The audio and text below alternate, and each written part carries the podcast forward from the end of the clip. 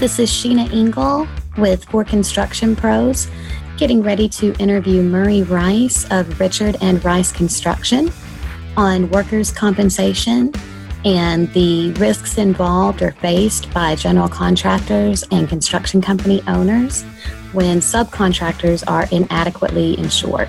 We'll just jump right in. Um, what are some of the biggest problems you've noticed with subcontractor workers' compensation coverage? Um, is it more often a complete lack of coverage or an insufficient amount of coverage, or have you found that both issues are common?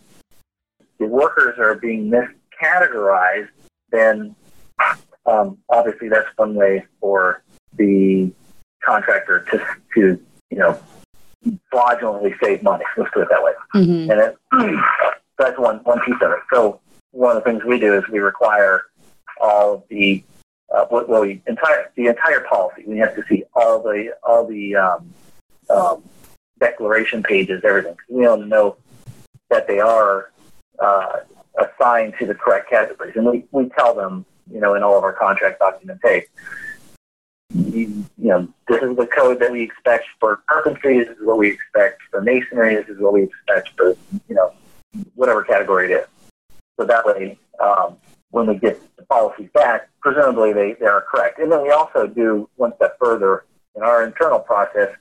When we process for payment, we look at the cost code uh, for the type of work that's being done, and with that, we tag the comp code so that in the event that something they did some work and it was processed through our system, it'll flag it because then we also enter in, you know, for that vendor, we'll, we'll enter in what what comp codes they um, are signed up for, so that that way, in the event that they do that, it flags it and says, oh, hey, they're not assigned, uh, they don't have the right uh, comp code for this this classification of work. So it prevents uh, you know, uh, payment being made uh, in, in, an effort to try to get it corrected. So really, all that's what you do is you you you would notify the vendor and say, hey, uh, for this type of work, you need to give us a declaration page that shows that uh, you indeed do have the correct coverage for your workers.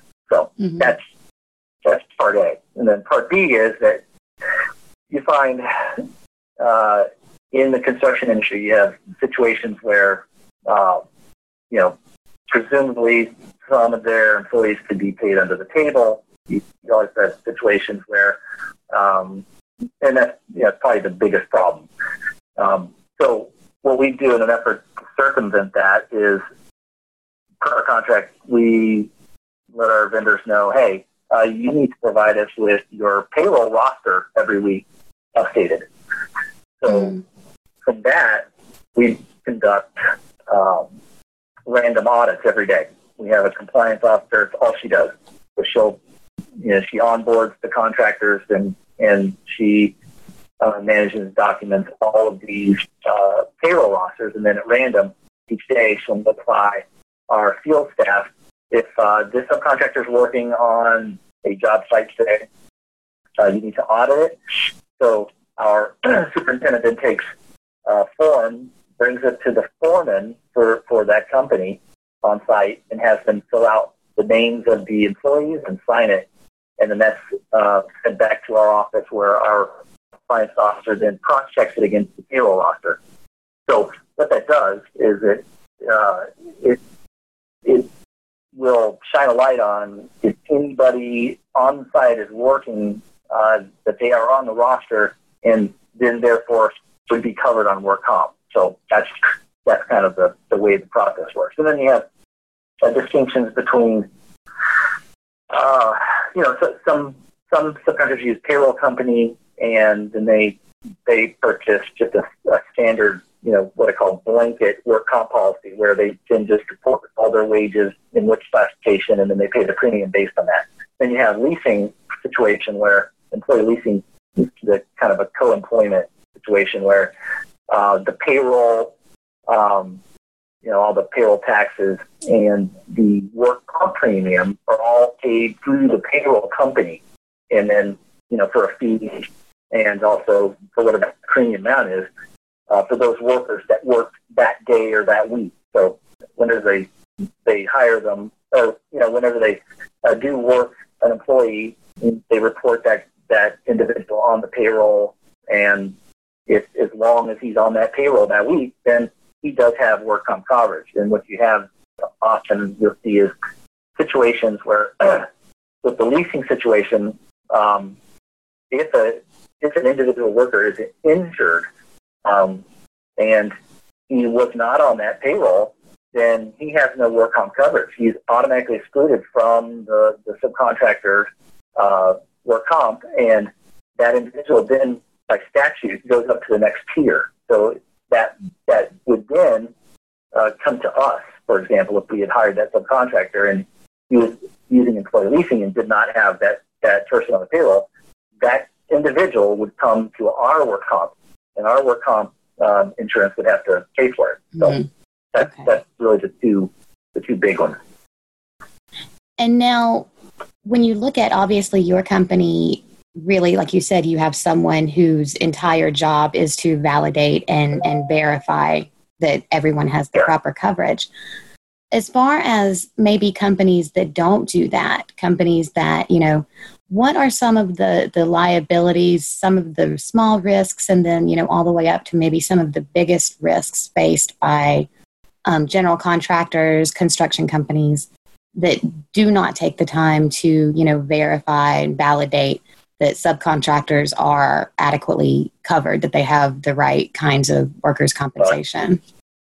Well, okay, so first and foremost is that you, in the situation where if there's no coverage for that worker, then it does go to your, uh, in you know, say in my case, my work comp policy. So as soon as that becomes a loss for for us, I mean, the direct financial implication is, is that our mod rate would change. And a mod, I don't know if you know what that is. Um, I mean, it, it, I'm speaking pretty much strictly of Florida base. I don't know what the rest of the country does. But, um, the mod will, based on the amount of loss you have at each year, they calculate your mod. And there's a number of other factors that go into it that I'm not really clear on. But I do know that if you have loss losses in your work comp, you know, where there's been uh, lost wages or injury or whatever it happens to be, um, they take that multiplier and um, and they will modify your premium. So if your premium is say thousand dollars and you've had loss, a whole bunch of losses, then you may have a, a mod factor of, of 1.1. So you're paying 10% above what the normal premium would be because you've had these additional losses. Mm-hmm. And but conversely, if you don't have any losses, then your mod uh, is reduced dramatically. Like I think our mod right now is 0.74.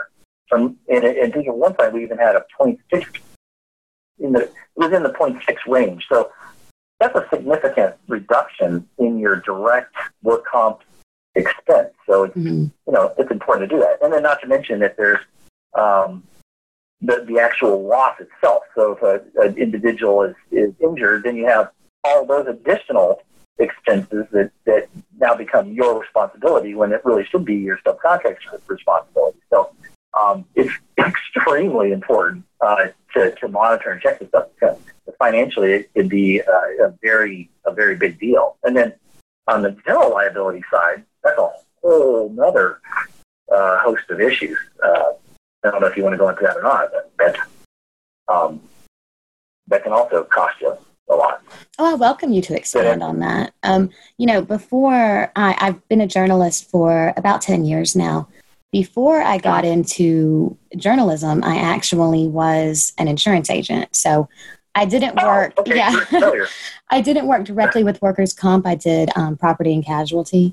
But you know, it's it's kind of the same thing. It's it, you're not so much dealing with you know subsidiaries, people that work for you, but obviously, you know, you have if, if you're bitten by a really big homeowner's claim or even a car accident where you have to pay out, um, you know, medical expenses obviously you know right. you can start with an is score that that's like a mod in workers comp the is score you can start with a one and that's like excellent credit no claims on your record insurance company hasn't had to pay out but you can go all the way up to an is 16 which it dramatically affects your rate of course you know every claim. Adds up, and then the next year you could absolutely skyrocket. So it's similar Yeah, um, in the same sense, but then of course, you know, with your with your business liability, it's it's obviously a much bigger deal because you're dealing with um, you know your entire income, your entire business that you've you've probably spent your life building. Right, right. Yeah, it does. It could jeopardize your entire business. Right. But um, that's very costly. And so, you know, I know you talked about having someone on staff to validate and verify. Is is there any other advice that you would have for for construction company owners to, you know, just really make sure that they protect themselves?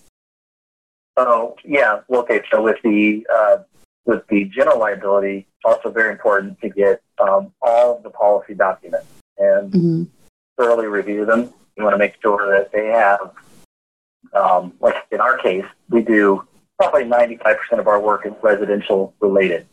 So we work for um, national home builders um, and, a, and a whole slew of them, put that way. So at the end of the day, what we see happening, and this is honestly, I, I find it fraudulent, and I'm not really sure why it hasn't been dealt with, but you have these mom and pop companies that we hire. Um, you know, some of them are larger, some of them may have 50 or 100 employees, some of them have 10 employees.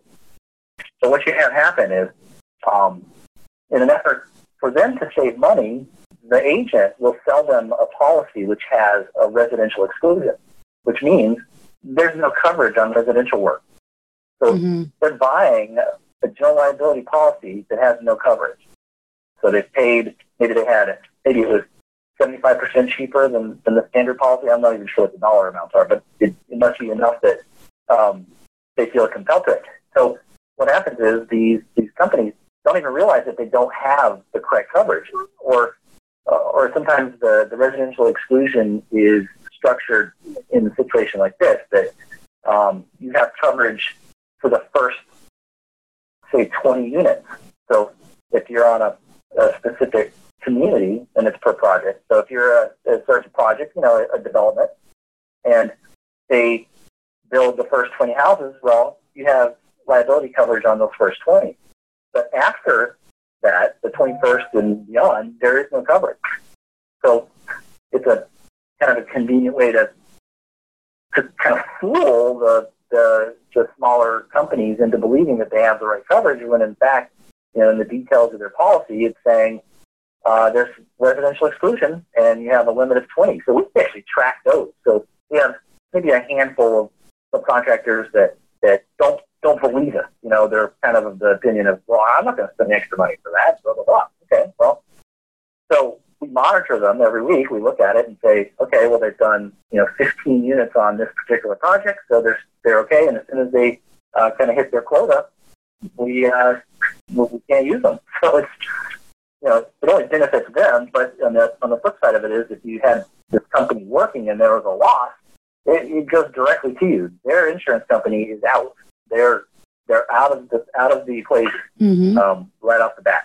So it, that can be you know could be a very expensive problem, especially if it's a big loss. If there's a you know God forbid something uh, you know I can't even imagine, but whatever those kind of things it could cost it could cost a lot. And then if you have uh, a high deductible, um, say ten thousand or twenty thousand on your policy, well you have to foot the bill for the deductible at the very least.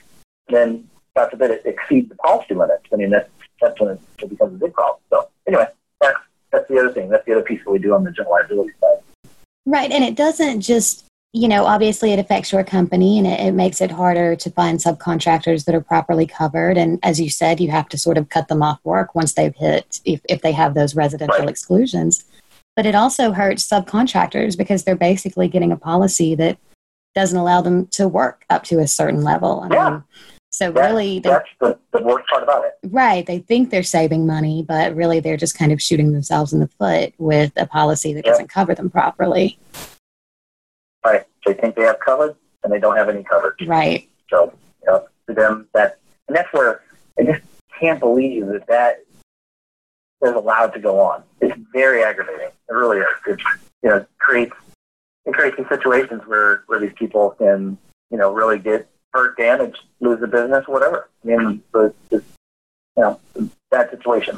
It, it seems like a policy that shouldn't even exist. The residential exclusions. I mean, because it's Right. like it's it's sort of like when you look at car insurance, like when you have um, when someone gets just what they need to be legal on the road. Well, it doesn't really protect Right. them at all if anything happens. Um, Right. there's almost no point in having it besides just saying, you know, here it is, I have it, because you can't really do anything with it. You're not really, you know, adequately Yep. covered at all.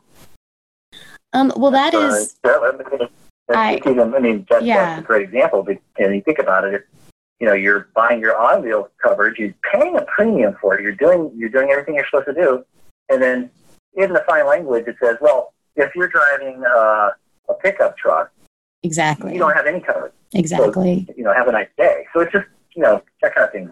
so Or, you know, in the, at least in North Carolina, I know that the lowest, I think, property damage you can buy is 25 to 30,000.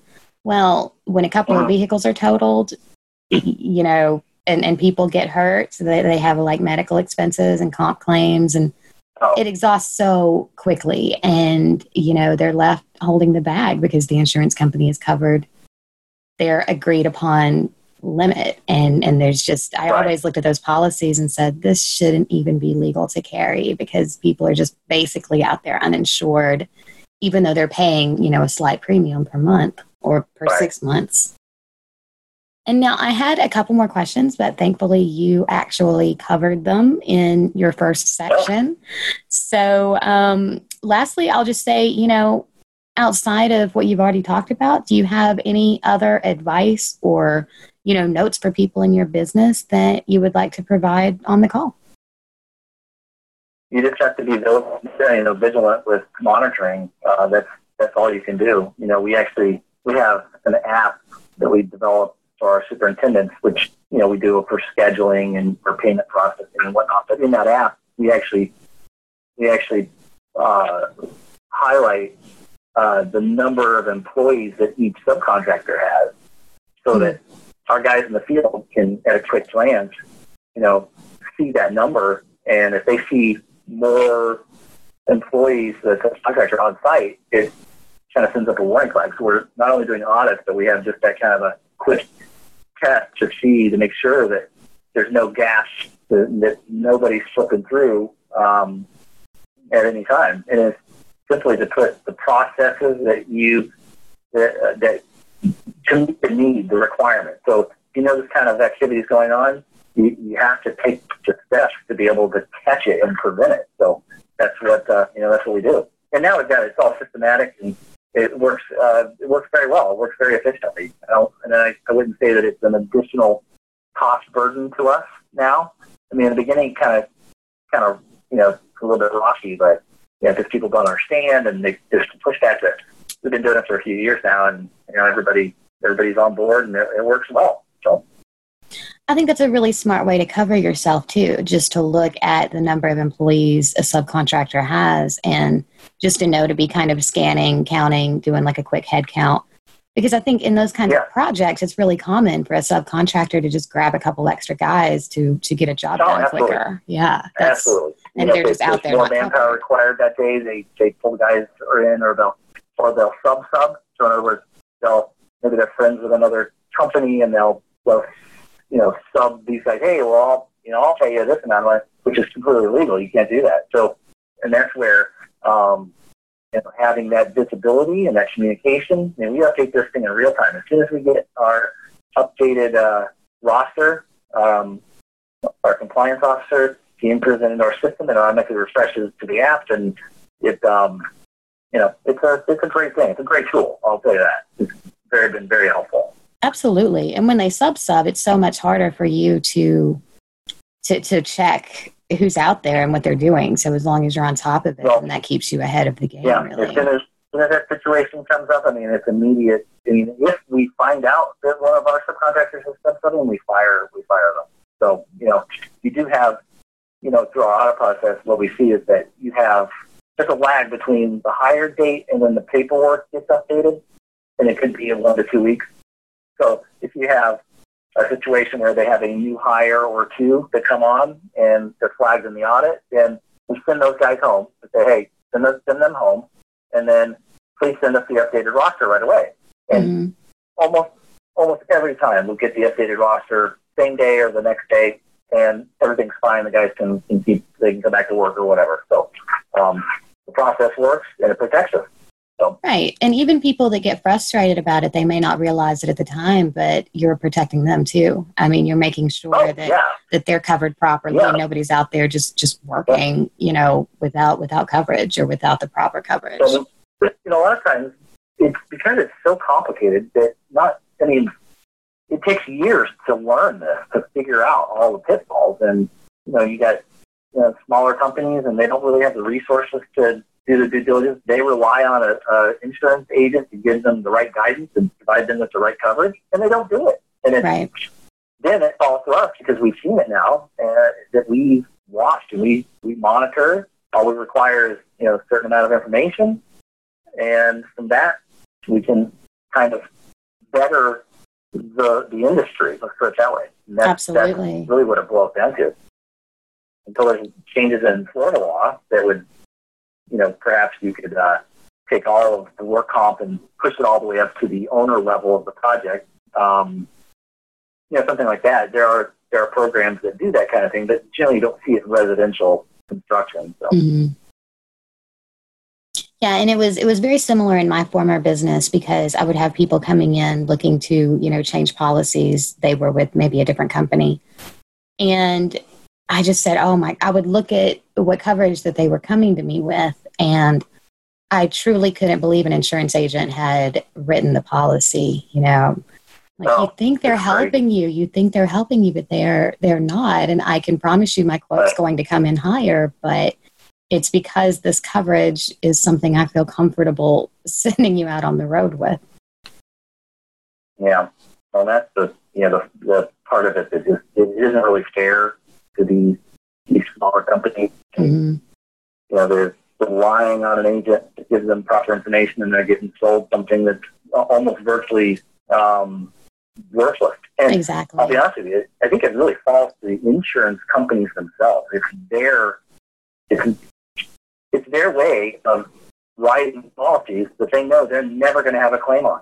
I completely agree. Pure revenue. It's a definitely a it's a it's a it's a scam. It is. Mm-hmm. Know, denied coverage. You know, if there's things that happen, even in our policies, and we're we are vigilant with our, you know, to make sure we have right coverages, and, and still they just come back and said, well, sorry, you don't get coverage because of this little clause or exclusion or some nonsense that they put in it. It's just, it's, it's so frustrating. Exactly. And that's exactly, that's a good point because that is exactly why it's important to have the most adequate coverage possible because then when you know even then when a claim happens you could end up dealing with an adjuster that's an absolute pain about it. So if you have the very best coverage you can have then then hopefully you can circumvent those kinds of issues or at least have an agent that's on your side and sort of dealing with the adjuster and making sure that they you know they live up to their end of the bargain so to speak.